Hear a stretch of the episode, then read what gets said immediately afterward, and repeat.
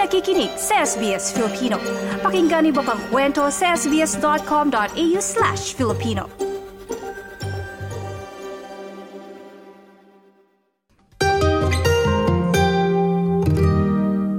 Opisyal nang nagtapos ang weather system na La Nina ayon sa United States National Oceanic and Atmospheric Administration. Iginit ng ahensya na tila magbabalik na sa normal na kondisyon ng klima bago pa man dumating ang El Nino sa katapusan ng taon. Sa pinakahuling monitoring, lumabas na ang temperatura ng ibabaw ng karagatan sa Pasipiko sa equator ng mundo ay kasalukuyang nasa minus 0.2 degrees below average mula sa threshold ng La Nina na minus 0.8 degrees. Ang temperatura ng mga karagatan ay nasa above average para sa La Nina period. Ang mga hangin sa bahagi ng tropical na lugar naman ay humihina habang bumabalik sa normal ang pressure pattern. Ipinaliwanag ni Dr. Andrew King, isang Climate Extremes Research Fellow mula sa Melbourne University, kung ano nga bang ibig sabihin nito para sa Australia. With the La Nina ending, uh, we should see um, a reduced likelihood of very wet conditions over the next uh, few months uh, across eastern Australia, which I'm sure will be a, a welcome relief uh, for many flood affected communities.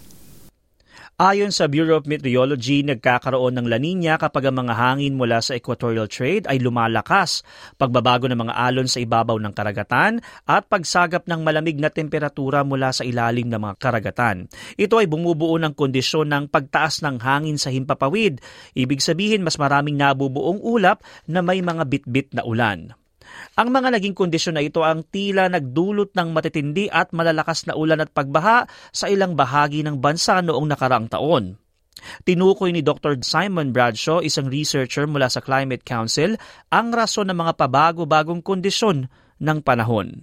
All the weather we see these days is in the context of climate change. It all happens in an atmosphere made warmer, wetter, it's packing more energy because of the burning of coal, oil, and gas. So that affects everything. It means we're putting our weather on steroids, if you like. Where there is intense storms, heavy rainfall, there's the potential for that to be heavier still and more destructive. Of course, we see heat extremes broken all the time. And it also means that the effects of La Nina and its opposite El Nino are going to be amplified.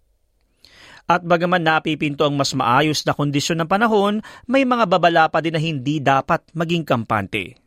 We do know there'll be a return to above normal fire potential at some point because we are now looking at a dry period.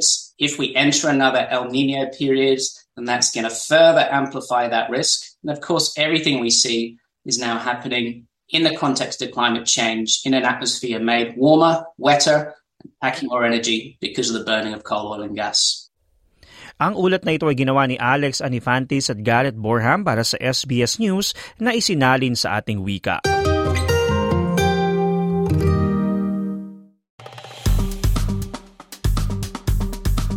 I-like, i-share, mag-comment, sundan ang SBS Filipino sa Facebook.